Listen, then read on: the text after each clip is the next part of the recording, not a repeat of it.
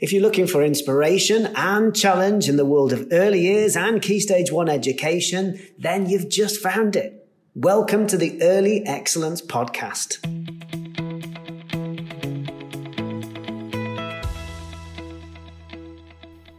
The lead up to a new school year can be the perfect time to reflect on your practice. So have a listen to this episode of the Early Excellence podcast where we explore reclaiming cultural capital with the fabulous Nicky Turner.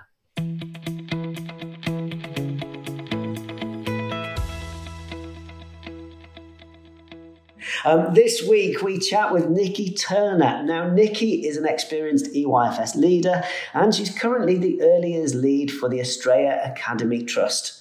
As part of our conversation, we explore what we mean by cultural capital in the early years, which is a really interesting conversation. So here you go. Here's our podcast chat all about cultural capital.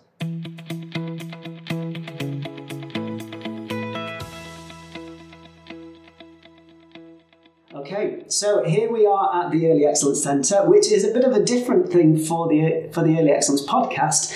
In, of course, it is normally recorded online. It's normally recorded on a Zoom call, so it's um, it's great actually to be able to talk to you face to face. And I'm joined by Nicky Turner, um, who works for Astrea. Do you want to just tell us a little bit about about Astrea and, and about yes. your role at Astrea. Yes, okay. Yes, so um, I work for uh, Astrea Academy Trust. So we are um, a large MAT. There's schools mainly in South Yorkshire, so Sheffield, Rotherham, Doncaster. Um, there's also schools in Cambridge, um, but they're secondary schools. So I'm working with the primary schools. There's 18 primary schools in South Yorkshire, and um, I'm working with them to help them to improve their EYFS practice. And the overall goal is to improve outcomes for children so they've got better life chances. Fantastic. Really interesting role you have. Really, really interesting really role. Interesting. So, um, yes, and our, I've been teaching since, um, well, I started teaching in the last millennium. so, so, I've been teaching for quite a while 20 odd years. Um, and I've learned a lot in that time. So, it's really great that I can now support other teachers to develop their practice yes. from everything that kind of I've learned over my period as yeah. early years teacher. And I've always taught in the early years. Yes. I think it's something that I often say is that you couldn't do this sort of role, you know, like my role supporting teachers and practitioners. You mm-hmm. can't do it unless you've got that body of experience mm-hmm. behind you. You know, it yeah. really gives you that um, that confidence to be able to do it, but also I think people trust what you're saying because you've got yes, that experience. I've done it in real you've life. Done it, you've made the mistakes, you've seen yes. what it's like when it works, when it doesn't work, and, and everything else in between. Yeah and, and you can then hand on heart say, well, this this is my advice because I know that it works. Absolutely, and those things that I know, if I was in teaching, that would not work. Yes, exactly. And I'm only going to advise people on things that I know that that works in the classroom. Yeah from a practical point of view. Yeah, absolutely. Because it is hard being an EYFS oh, teacher. Gosh, it's hard, yeah. You've got all of these, you know, children that come in with all of these different experiences at different levels, bringing all of these different, and their brains are, you yeah. know, very, very active. So um, yeah, yes. challenging but rewarding, Absolutely. without a doubt. Without a doubt, it's my um, favourite year group. It is, yeah, all good. Um, so when we were talking about putting the podcast together, mm-hmm. um, we had a call a couple of weeks ago, and I said, "So we've got the date in the diary. What do you want to talk about?" And you said to me, "What I'd really like to talk about is cultural capital."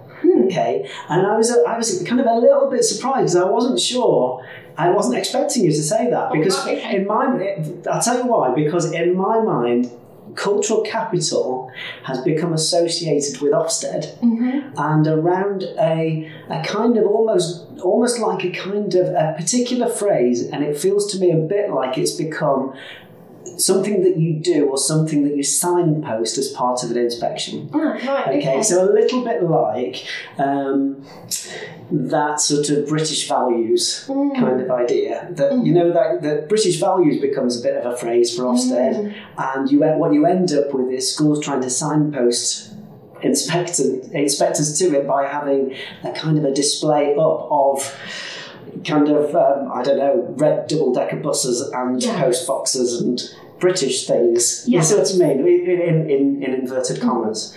Um, and so I was a little bit surprised. And then, we, obviously, once we started to chat about it, Mhm. it made perfect sense Mm. in, in that actually we're talking about something much more than actually something that is is kind of just a narrow thing that you might put together as, as a, almost like a box ticking exercise. Mm. Does that make sense? Yeah. So could we start off by by defining from your point of view what it is that you're meaning by cultural capital? Yes, because it isn't so that it's not like really a kind of thinking Yeah. was your perception of it. Yeah. So my perception of what I did in my my own practice is very different. yes. Um, it comes through like the planning dynamics really. So when I was planning, um, I followed the four themes: Mm. um, unique child, enabling environment, positive relationships, learning and development. And the cultural capital aspect for me is in that first layer because we're having children and the families Mm. um, that they are from come into our school, and we need to know about them yes. we need to know um, what makes them tick. What are they all about? What experiences do they have? What is coming into my class? Because I need to know how to best support the child and the family. So for me, the cultural capital is basically about more of the culture of the family Yeah. the interests of the family, what makes that family unique. And really, I wanted to create a place of belonging. So every child feels that they belong in my class, that they can see aspects of them, aspects of their family represented in my environment. Because at the end of the day, we're there for an awfully long time. Yes. Exactly. Yeah. isn't it? It's Yeah. like five days a week from sort of like maybe half eight till quarter past three.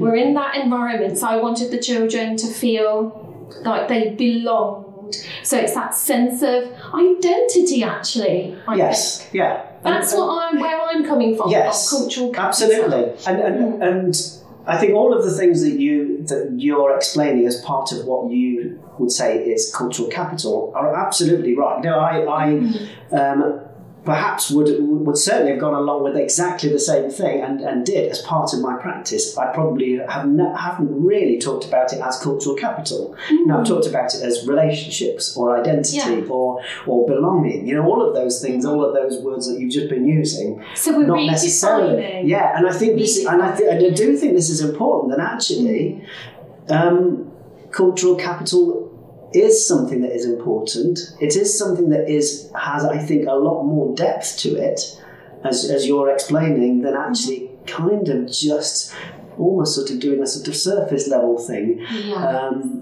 it's about actually knowing your really knowing your children, knowing Really your families, knowing having having those relationships with them Mhm. in order that first of all well-being is high Yes. because of course we know that you know young children or anybody really if, if you're not going to learn you're not going to develop effectively unless you've got that high level of well-being Mm. unless you feel secure unless you Mm. feel that you belong in some way unless you feel that you that the people in this group know you as an individual Mm.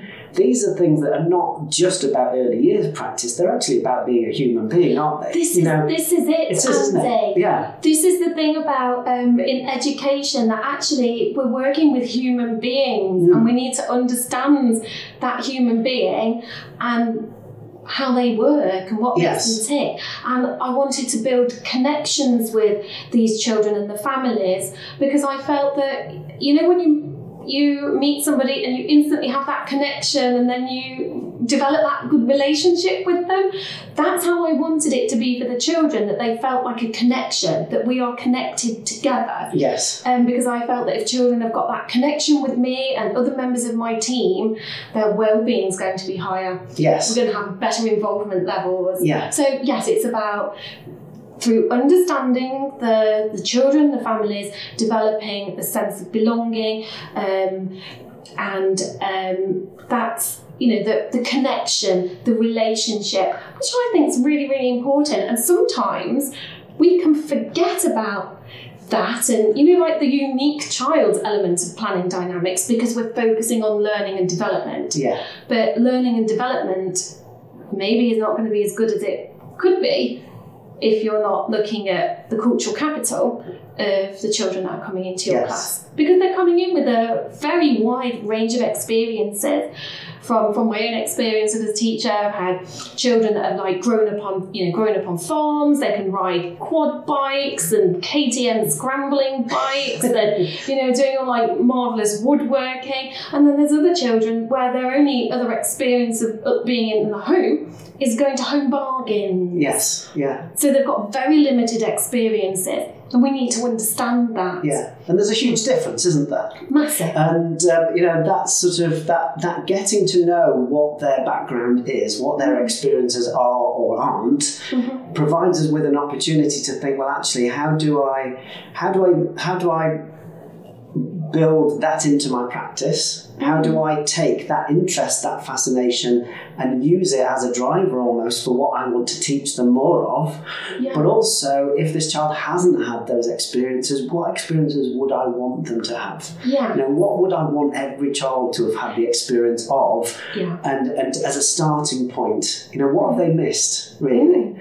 And that's quite idealistic, I know, but I think it's it's an important starting point to think actually, what does a child need? Because they're not going to get this time again. They're not. This they're is not, what I you know, this say, is, this is a short window of Yes. time, isn't it? You have one shot Yeah. at the EYFS. You're only going to have this year once. Hmm. So the teacher, we need to be really mindful of that. This is the only opportunity for this child. So as the teacher, I have to do my absolute best, pull out all of the stops Yeah. to make sure that this year has impact and that the child lives it and feels each day Yes. because every day means something. Hmm. And yes, it's not even a year, is it? Because No, we're no, no, absolutely, it's not really. And, and so there are different things here, aren't there, within it? That when a child is fascinated by something, that perhaps perhaps they see their the adults around them at home Mhm. being engaged in a particular job or occupation. You know, they they might have somebody at home or somebody that, that is uh, that is in their family who is a bricklayer, for example. Yeah. And then you've suddenly got this child who has been alongside somebody who is, is building a wall or whatever it might be, or, or, or fixing a car or, or whatever it might happen to be.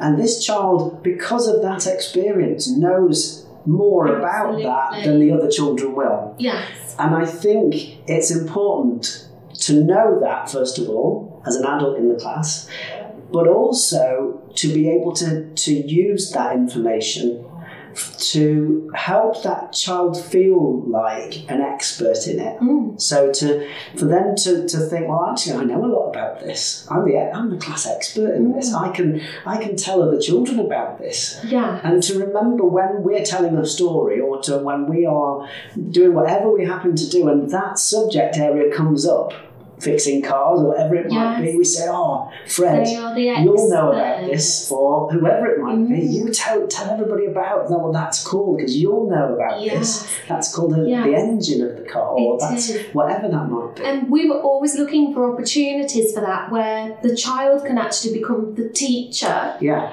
And the adult is the one that's learning. Yes. And I found very often with, um, because lots of children are actually interested in superheroes, Yeah. and it might be that you think, oh, I don't want to have superheroes in, in class because it involves kind of like fighting and all of this sort of stuff, so you kind of veer away from it. But actually, superheroes can be a really motivating factor for children. Lots of children really love them, so it's a, a, a really valuable kind of like resource to tap into. Yeah.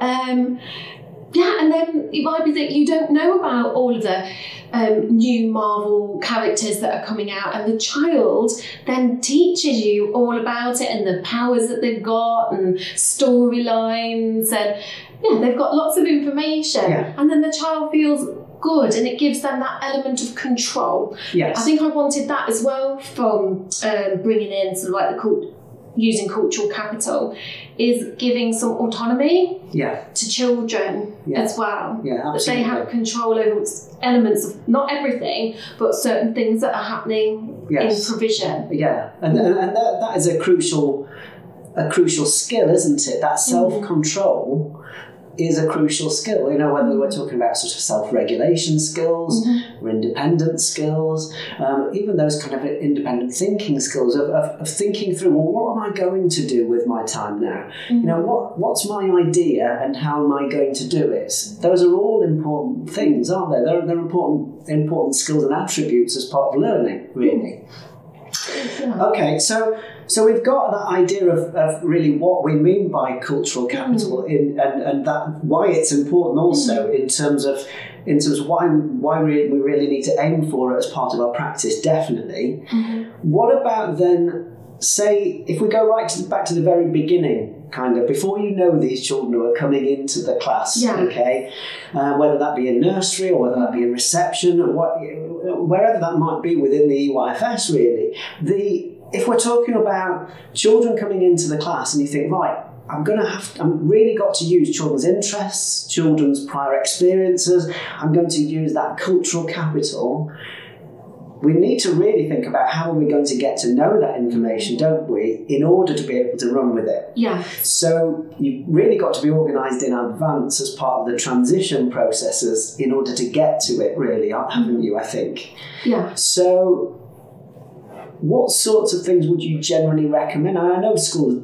and settings do loads of different Yes, things around transition. things. How would you find out the information? So, um, what I've done as a teacher, Mm. mo- the most valuable thing that we did was the home visits. Yes, yeah, Because then you you could parents can talk really openly about themselves. They like to show you things. Children like to show you things. Their favorite toys, new toys. You know, the new dog, the new cat, and all of these different things that they have in their home. And um, you're just there in yes, it. Yeah, And you find out that, you know, oh, James is really interested in steam trains and his dad volunteers at the Great Central Railway yeah, and knows how to fix steam trains. So you instantly find out that information. So home visits were really, really valuable. And if you are able to do home visits, do them. If you're not currently doing home visits, talk to your SLT. Is this something that you could do? I know it takes time yes, um, you know, and there maybe have to be release time, but actually it is well worth it because you are building that relationship. Well, we did the home visits before the end of the, the school year, we, you know, the last few weeks of term. So we can gather information because we used it to choose um, who were going to be the key persons. We looked at how Yeah. children connected to us when we're on the home visit. So that's great. And it'd be like, oh, actually, Mr. Rawlings, that child connected Yes. better with you. yeah, You, you're going to be their key yeah, person. fantastic. So really, really amazing. Yes. So if you can do them, home visits i think i think, I think are well worth doing it's interesting in that i often meet people who do do home visits and it, they always say the same things. They say well it does take a lot of time. Mm, it is. It can be really tricky to free up time to be able to do it. There is the, the logistics of trying to to um, send out um, times to all of the parents and to hope that they're in and all of you know all of those sorts of things. And so it can be tricky. But even having said that, everybody I've ever spoken to about home visits says, even with all of that, they are definitely well worth doing. yeah, Um, because people will say things like, um, even before you even get to that idea of well, how much I know about those children through it, you get to the, even on a simple level, you remember your children's names better at the start of the year because there's something to hook that Mm. name onto. You've got, you know, you remember, well, that's that's Fred. He's got a dog at home, and you know the dog barked when we when we came to came to have a Yeah. to, the, to home visit, or you know, you remember remember this child. You know, they were they were crazy about superheroes, or whatever it mm. might be. You've got a bit more than just a name on the register. Yeah. To really get to know that child before they come to you, so you remember the You, children you more. do, I and then think. when, like on their first day, you can say, "Oh, do you know, I came to your house, and you know, I met your new kitten. How's Sooty getting on?" and it's just, you know, because it's that building of the relationship, Yeah, yeah. isn't it? And that you've got that familiarity. And it's not so scary coming into like your your new class. No, That absolutely. can be Yeah, a scary experience And for You children. You get an idea of which children are the confident children Yes. and which children are the ones that actually might hide behind the sofa the whole Abs- time that you're there absolutely. or whatever it might be. I once Yeah. had I did a home visit once because we used to do home visits. I remember once I did a home visit of a, a, a little boy called Kieran and um, when I, I knocked on the door, we knocked on the door and, and he came and answered the door. And uh, he was grinning away, really happy. And uh, and his, his mum shouted from inside, you know, let them in. And uh, just as we came in, he said, "Do you want to know a joke?" I said, "Yeah, come on then." And he said, uh, "He said, did you hear about the man with five legs?" I said, "No." He said, "His trousers fit him like a glove." it's a good one, isn't it? So, and I thought, crikey, you know, that's pretty impressive, Yeah. isn't it? For a child to a remember a joke anyway, because jokes are not easy, but also to have the confidence to tell somebody you don't really know yet. You, You know, might and- not find that You know, out on a you stage you play. "Oh, I you know, I remember you straight. I mean, yeah, this is Mhm. years ago now. Yes, and that you're learning But, uh, something about the family You then, about their sense of yeah, humour. absolutely. You, you, you've built a, you've already built a bit of a relationship, even within a short visit. Yes.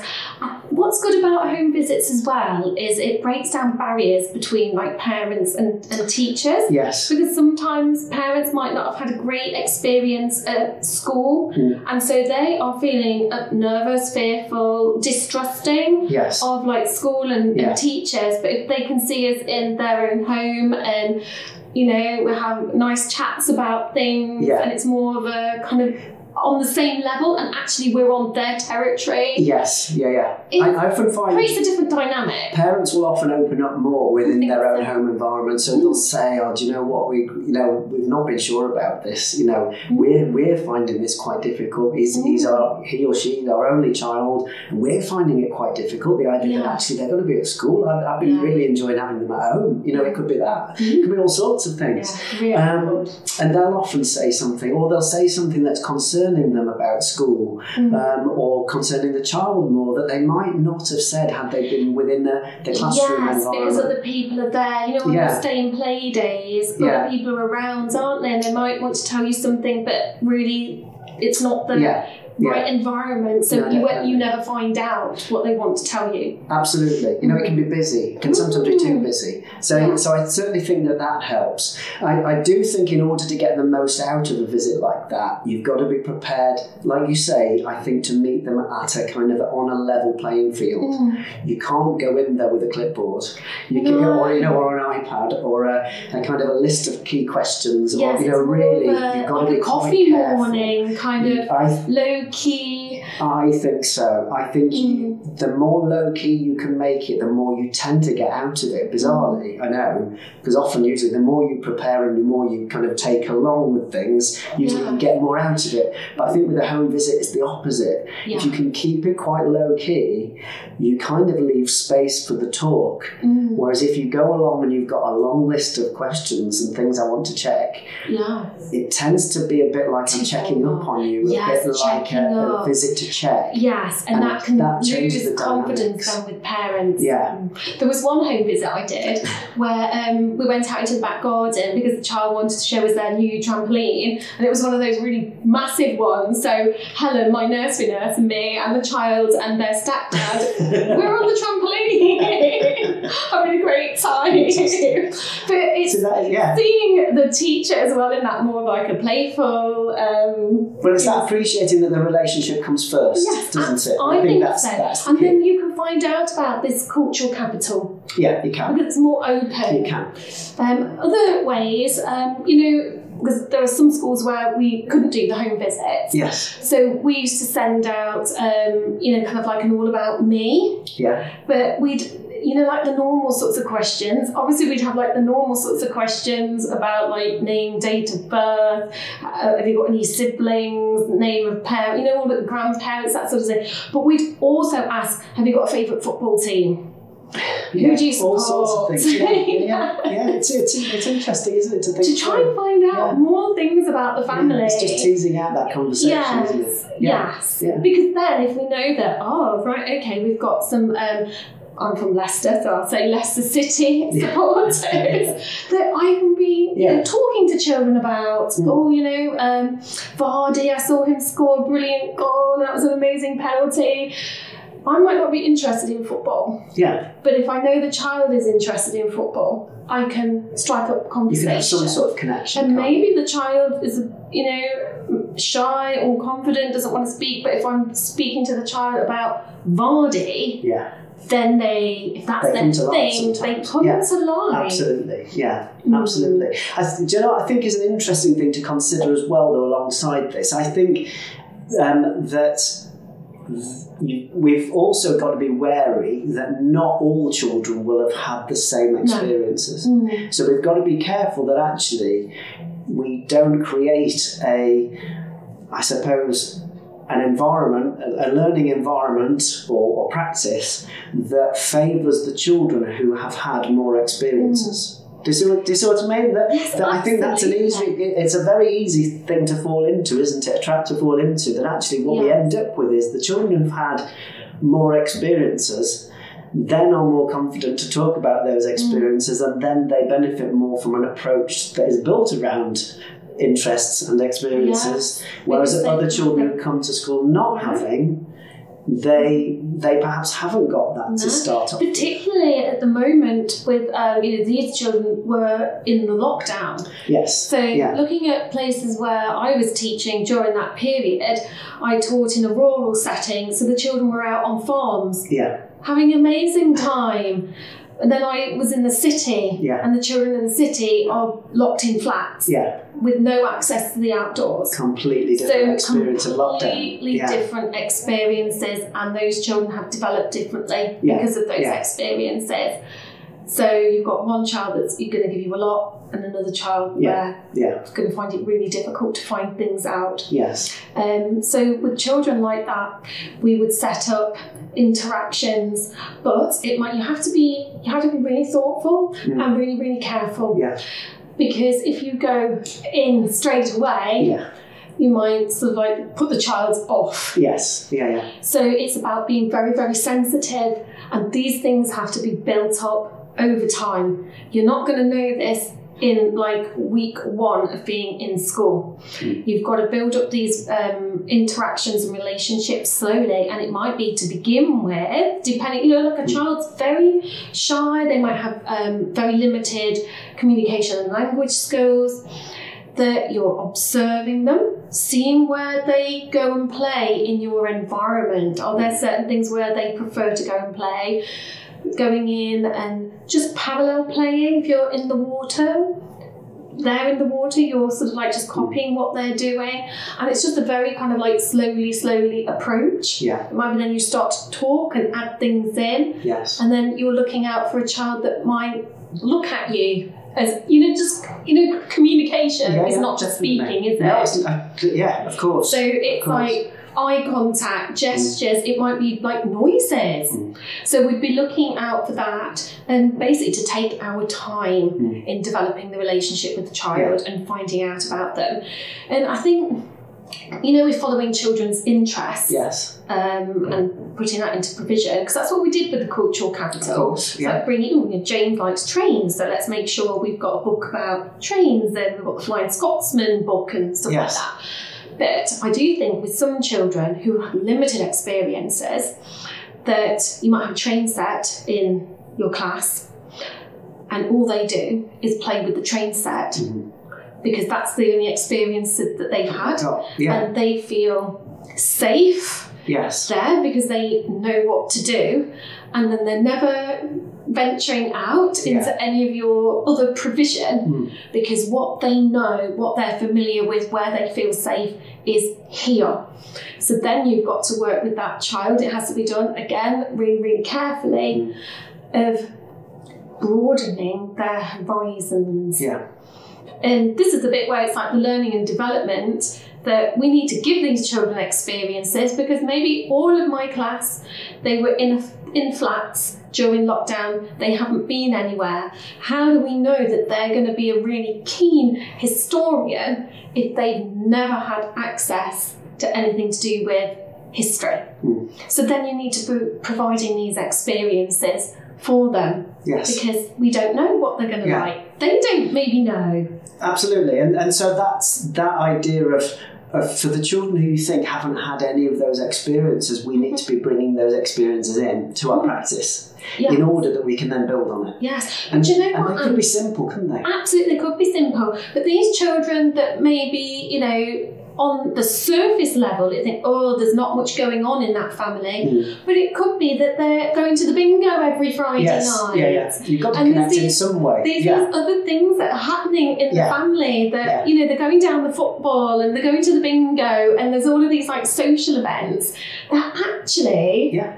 that's really great stuff. absolutely. We need to yeah. know about Yeah, it. definitely. But we'll find these things out over time. Yes. You're not going to know it all at once. Yeah, absolutely. And there are certain I think there are certain routines that you could that you can put in place as an early years teacher that are about doing things together, almost like a family a family Yeah, ideally family. would do, Mm, but that you're doing it kind of with a, within a, a class group.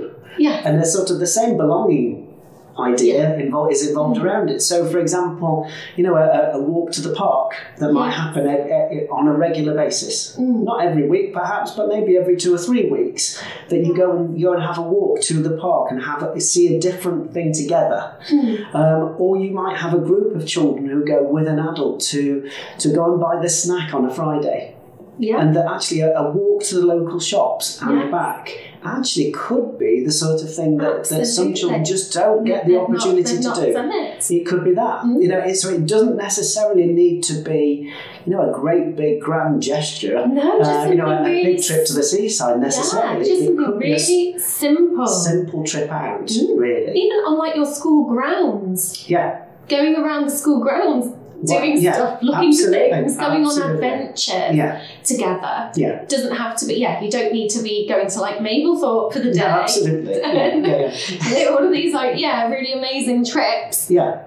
Yeah. Use what you've got, but set it up more like a family that you're going to go and explore together and find out together. Yes, Then children become interested in it. Yeah, I think well, also what you you mentioned to me before was that that idea of of not just the children but the adults in the class and how Yeah. actually in order to in order to build that that ethos, I suppose, around Mm. cultural capital and valuing the individuals within within this class group, that actually that includes the adults as well. And I think that's Yeah. such an important point. That Yes, Do you want we, we used a to share that? lots of our kind of like lives with the Mm. children because if we're expecting them to share stuff with us and Mm. families to share stuff with us, we were quite open with them really Yeah, about our interests. So, um, you know, that children all knew that I was really loved horses and I got these animals, and they knew that Mrs. Broughton was uh, terrified of spiders. So, occasionally they played tricks on her with spiders, and they know that Miss Cresswell does yoga. So, they know about us. Yeah. We're sharing the experiences and trying to find things that actually we've got in common. yes, And I remember once there was um, one of our uh, girls, her cat had died. And so we were having discussion as, a, you know, like a group. Mm. And I said, oh, you know, um, your cat has gone to like the Rainbow Bridge. Because we had discussions about where do animals go when they die. Because it was a Church of England school. So, you know, we learn about like, you know, going to heaven and stuff. And so children like, do animals go to heaven when they die? So we talked about the Rainbow Bridge. And then a couple of weeks later, my dog, I had to have Pippin put to sleep. And I was in school the next day and I was upset. And um, the children were like, oh, Miss Turner, look a bit upset today. Why? Oh, Jabun, I had to have Pippin put to sleep yesterday. And Bev, she's a dog lover. And so Bev and me were a bit sort of like tearful. And then the girl who had the cat that died Mm. said, Miss Turner, don't worry because Pippin's at the Rainbow Bridge.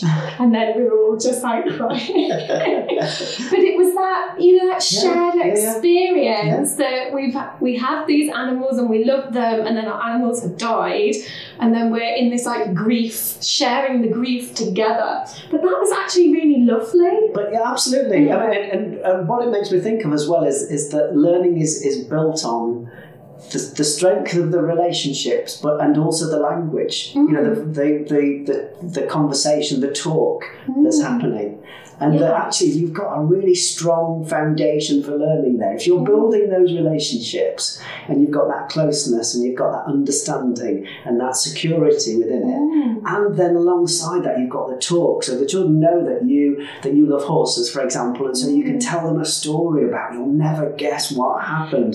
This morning when i came came to the went to the see the horses you will never guess. And what you're doing there is is you're you're drawing them in because they know they know how much the horses mean to you Yes, you see what i mean so absolutely. in isolation just say oh you'll never guess what happened to me Mm. is might draw them in a bit, but but it might not. Whereas when you've invested something emotional in that, because Mm. you've got that that they they built that relationship with you, you've absolutely got their attention. Absolutely, and they'd say, Miss Turner, tell us the story of when, you know, because they enjoyed Yeah, it. And children would tell us their stories. And this is an important bit as well, Andy, about storytelling. Yes. That um, storytelling doesn't have to be from a book. Yeah. And I think sometimes children get put off storytelling because they think it has to be read or it has to be written down. Yes. But if we can um, explore storytelling um, like traditional kind of, you Yeah. know, Yeah, In storytelling, telling Yeah, a story, and children get confident. And Yeah. Miss Turner's telling her story of horses, Miss Broughton's telling the story of like the ginormous spider that she had to phone up someone to come and get out of the house because she didn't dare touch it. The children love all these Yes. stories. And, and, and repeating stories is important, isn't it? You know, it's not just it again You know, we, we do that, don't we? we? We say, oh, you know, when we get together with friends that we maybe haven't seen for a while, what we do is we reminisce. And we tell that story again. Do you remember when? Yeah, And it's what brings us together a bit, doesn't it? It, bring, it brings us together as human beings. finding that and, connection. and it helps us to connect and it, it, it provides a rich context for learning as well. Yes. Interesting. um, a, a boy that I taught the other year who'd got a motorbike, Hmm. and then I showed him a video of me riding a motorbike. And you know, then we had like the discussion. I know, I wasn't, I wasn't going as fast as the gosh, how does he ride that bike? Because I was going very, very slow.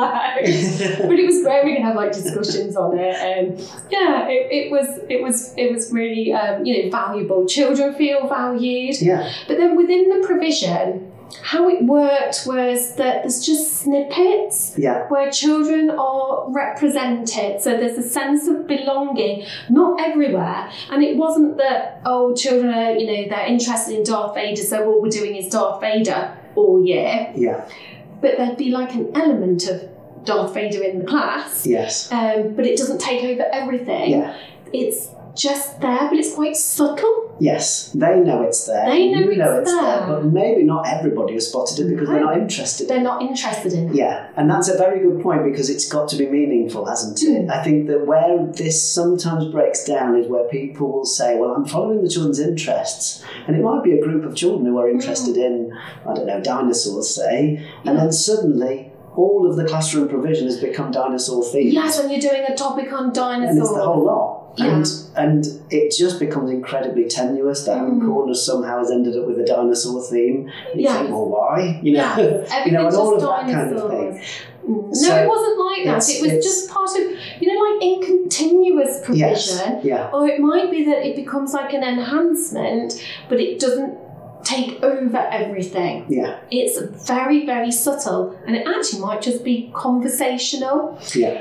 And something about um, what I think is valuable about cultural capital too is that in school you've got to be wary that um, it's instructional. Yes. Everything is instructional with children, Yeah. whereas we want conversation. So actually, using the cultural capital Yeah. Enables conversation It does. about what we're doing in our own lives and Yeah. where Yeah. we're similar and where we're different. And oh, we've got you know James is really into the Flying Scotsman, so I've got the Flying Scotsman book. Let's have a conversation about it. Tell me what you know. Yeah. Mm. Yeah. And it's just know- within provision. Just, And of course, at the moment, particularly, I mean, that's always been important, but at the moment, particularly at this point where you think actually so many children are coming into schools Mm. not having not having acquired those skills in terms of speech, speech and language Mhm. and communication, um, and that they we really need to get up and running with that. And there's that Yeah. real focus on on that. Absolutely. Actually, this approach is the perfect Yes, way of doing that, isn't it? Um, if they've got an interest and they can talk about it, Yes. then they're more likely going to be able to write about it.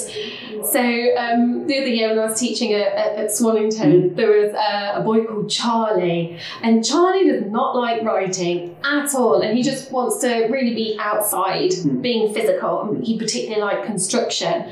And then one day we were just talking about the new Star Wars movies, and he was talking about the Mandalorian.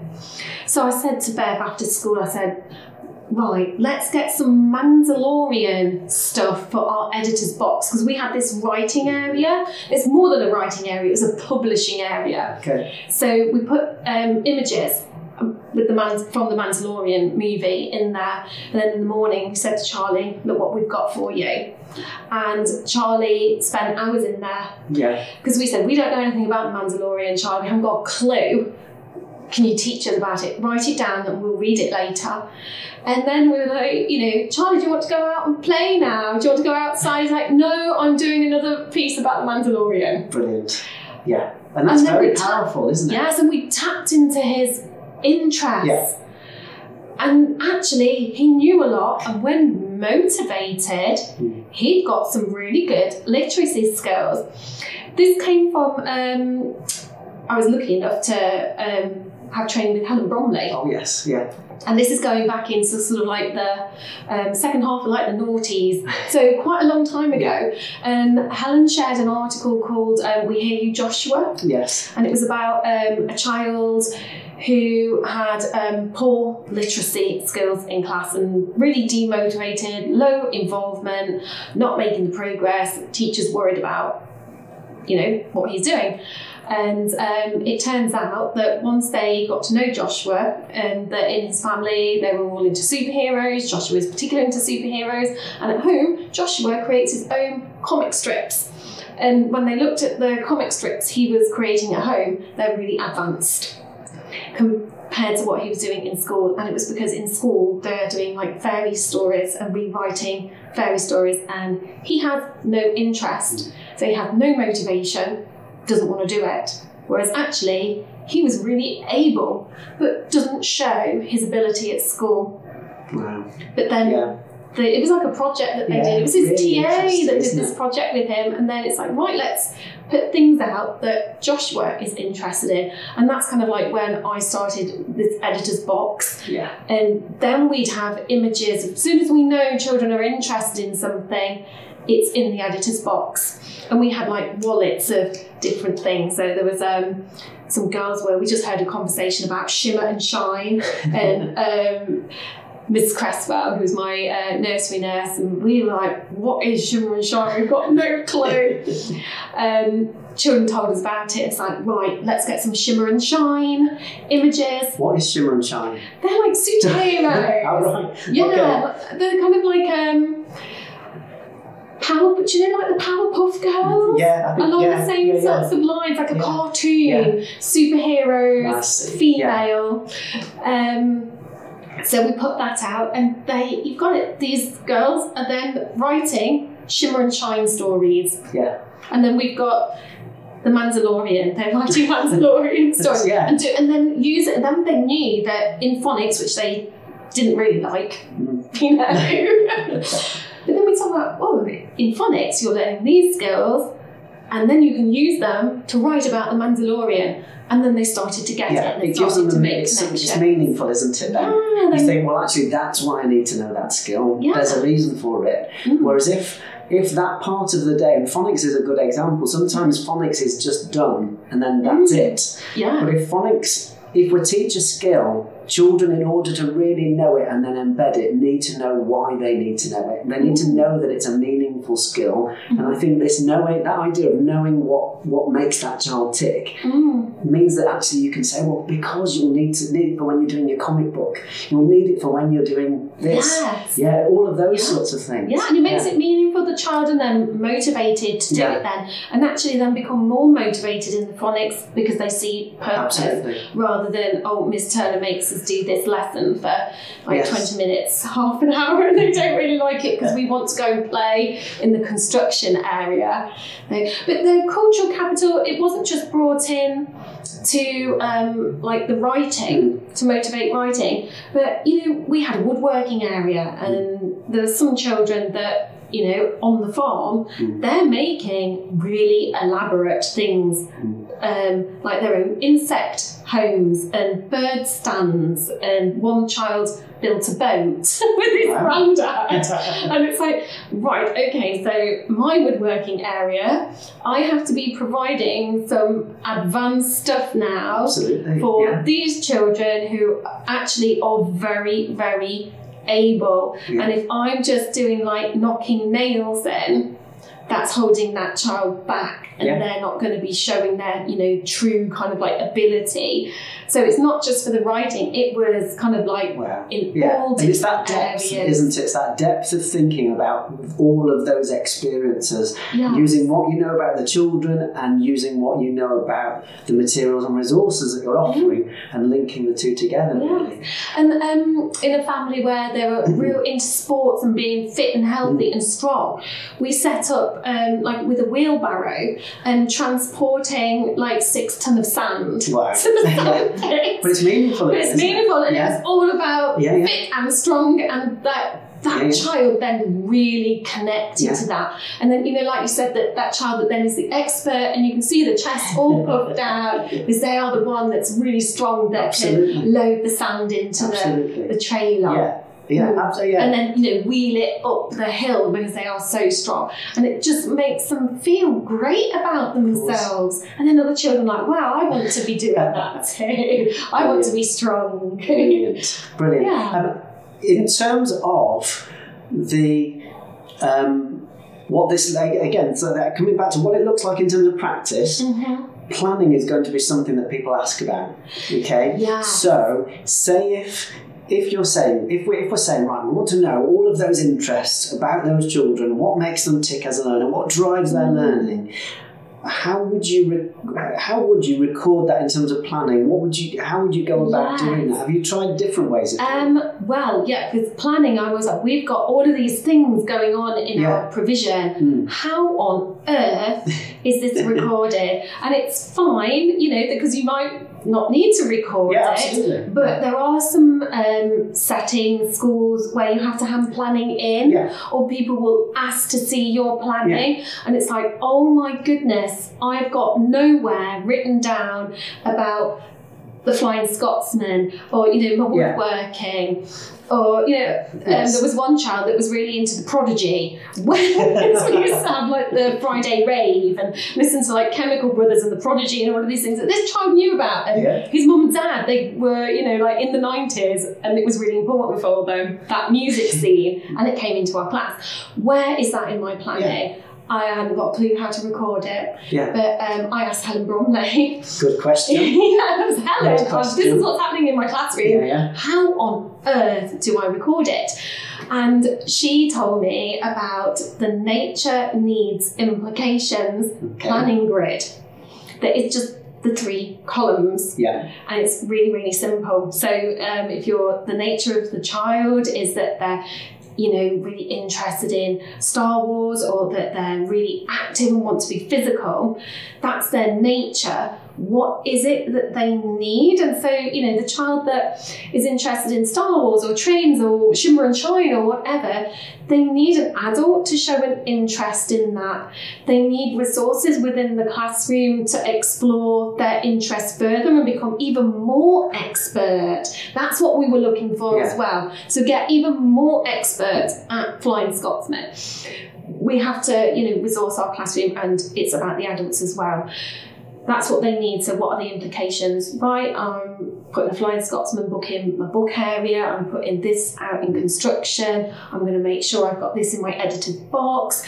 So, it's just seeding bits in the classroom. The sort of like enhancements, but it's very very subtle. And uh, presumably some of it might be about the adult. So you might say, Yes, it's actually, it's adult. not. It doesn't always make sense that it's a resource. It might be that we say, right, this adult is going to be alongside them, yeah. making sure they've got that language to go with the interest that they've got. Absolutely, because the best resource in the class You know, that is your adult, Yeah, isn't it? Absolutely. So yeah, it was more about like the adults as well. Go and we used to um, in our kind of timetable map in adults spending time with children because there are certain children that are in like your radar yeah. and then others that are on like the sidelines and they can get forgotten yes. so we made sure that on like the nature needs implications planning that it's like every day adults need to go and spend like 10 minutes with this child because their nature is actually could be um, you know language development mm. so they need this so the implications are so Yes. it wasn't just about like the cultural capital No, sure. it was kind of like lots of things really Yes. but it's all of those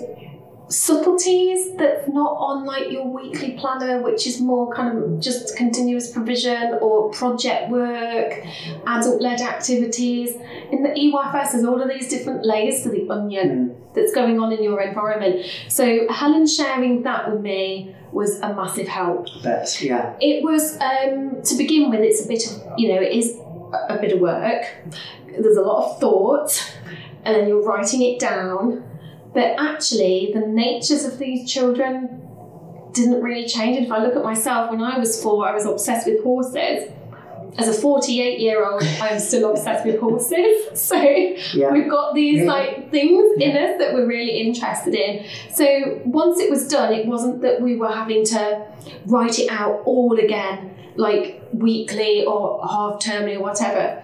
Sometimes we just add bits in. The more we knew about the child, we're starting to add things in because this kind of like develops over the whole year. Yes. Um, And of course, what it leads to, because you're prepared to really connect with that child and then also extend their thinking or knowledge or skills mm-hmm. around one area, using one area or one interest, that what you get to presumably is, is a real depth there. Hmm. I'm trying not to use the word, the term greater depth. You know that. Yeah. Get, you know what I mean? That, yes, because we that, can that real depth of understanding of, of, of an area, of, of really being interested in it and going into real depth in it and learning skills around yeah. learning about it. Yes, and then with the editor's box, which is like a publishing zone, Yes, yeah, they can then go and make their book, Yes. their non-fiction book, all about everything that they've learned about the Flying Scotsman, and they'll hopefully know more information that they from what they knew at the beginning of the year because we've done like mini projects on it yes, then and these things it's in that's in the nature needs implications plan. It's like why is there you know like um, why is that child learning about the flying scotsman? Why are they making a papier-mâché flying scotsman you know engine? Oh well, because yeah, james needs to explore this and he's doing a topic on this is his own project and it's part of the provision yeah, I always remember when um, Harley turned up at school and he's like bounding in and said, I'm going to make Thor's hammer today.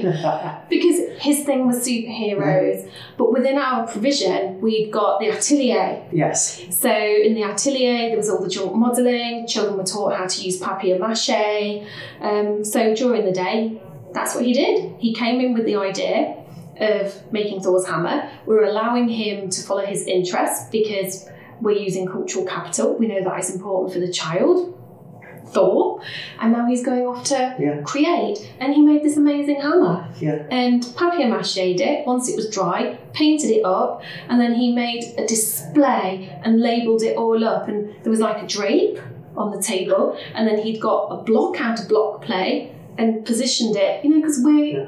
In our class we that's how we display stuff. So he kind of displayed it Yes, how we would yeah. display it, um, and that was it. So it. but isn't that fantastic that through that approach, he's he knows that he can have an idea Yeah, and and then come and do it and be successful with it. And by the end of the day, he can display his own work using a variety of different skills, including writing and, and a range of other sorts of physical skills too. yeah.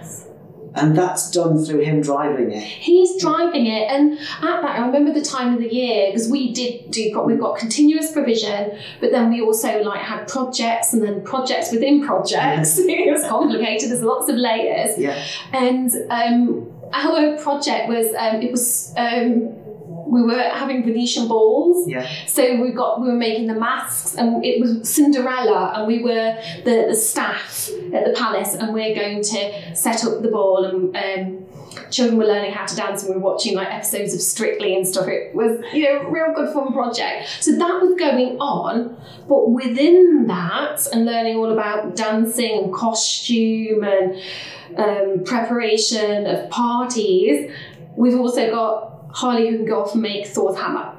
And other children that are going off and doing this and that. It's fantastic. Yeah, Lots of layers, fantastic. Andy. It was, it's kind of like, you know, where you're a swan gliding on the top, but underneath there's a lot going on. Loads going on around Loads it. going on. Yeah. But what we were looking for was children with high well-being and high involvement. And if we can put things in that class that they can connect to, we're getting a higher involvement. We might not see the high involvement in the phonics lesson or the adult-led literacy, but we're seeing the high involvement writing about the Mandalorian in Editor's Box. Nicky, that's powerful, powerful stuff. Thank you so much for No joining us. I know people listening, Mhm. uh, wherever they happen to be listening, will find that really interesting and really useful to listen to you. Um, so, yeah, thank you so much for joining us. No. Thank you ever so much. It's been great to speak to you. And you too.